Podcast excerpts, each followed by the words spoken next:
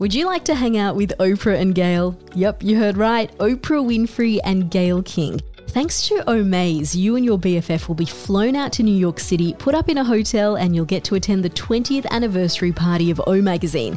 You've got until the 23rd of April 2020 to enter. The link to enter is in our show notes, and the best bit is that the entry donations go to Dress for Success, an international non-profit that empowers women to achieve economic independence. Now, Celebrity Kind will be compensated if you enter through our links, so you'll also be helping us write some more inspiring celebrity news, truth, and kindness.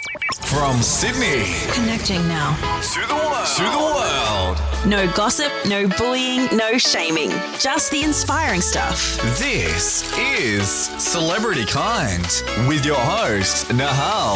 Celebrity kind. Hi, it's Nahal here, and these are your top five celebrity kind stories this week. Number five. Hollywood legend Jane Fonda has had everyone talking this week because she wore the same dress twice in like six years. So if you saw her at the Oscars, she was wearing this amazing floor length red gown, which she also wore to the Cannes Film Festival in 2014. The decision to re wear the dress is part of her climate activism, focusing on sustainability, reusing, recycling, all that important stuff. And last year, you might remember she was doing those fire drill Fridays on the steps of Washington, D.C., calling for urgent climate action. She also vowed to stop buying new clothes then. And by the way, she's still doing the Fire Drill Friday protests again, this time in Los Angeles. Show me what democracy looks like. This is what democracy looks like. Show me what community looks like. And of course, she had some celebrity friends with her Joaquin Phoenix and actress Saffron Burrows. Number four. Speaking of Joaquin, he did a pretty good speech at the Oscars. In fact, there were a lot of awesome speeches this year. Joaquin, who took home the award for Best Actor for his role in Joker, used those few minutes in the spotlight to not only talk about fighting injustice, things like racism, animal rights, gender inequality, indigenous rights, but he also said this about second chances. I've been a scoundrel in my life. I've been selfish. I've been cruel at times, hard to work with, and ungrateful. But so many of you in this room have given me a second chance.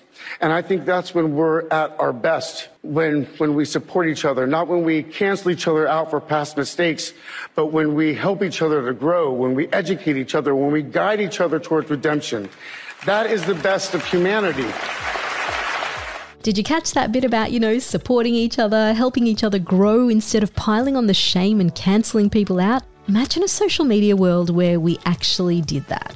Oh, and by the way, Joaquin Phoenix did what Jane Fonda did. He's been wearing the same Stella McCartney tux to all the awards shows for a few months now for sustainability and environmental reasons. And I'm just going to put it out there I would love to see an awards show where all the celebrities re wore their favourite outfits. How cool would that be? Number three. The other speech of the night was definitely from Taika Waititi, who won Best Adapted Screenplay for Jojo Rabbit. He's Maori and one of only a handful of Indigenous New Zealanders to win an Oscar, and he dedicated his award to quote all the Indigenous kids in the world who want to do art and dance and write stories. He said, We're the original storytellers and we can make it here as well. Number two.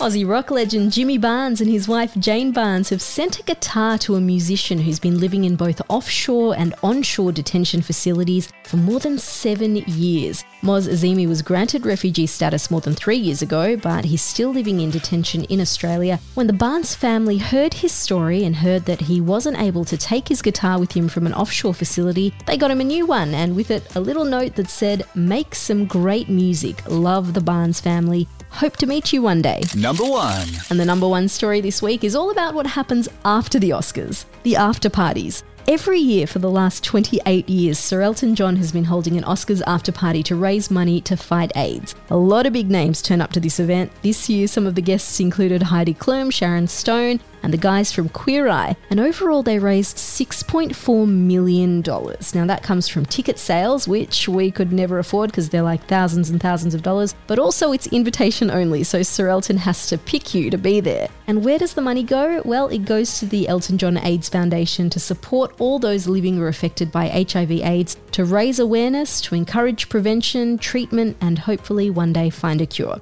Amazing stuff. The very first party he held back in 1993 raised $300,000. So these parties have come a long, long way. For more inspiring celebrity news, truth, and kindness, check out celebritykind.com or find us on Facebook, Instagram, and Twitter. Thanks for listening to Celebrity Kind.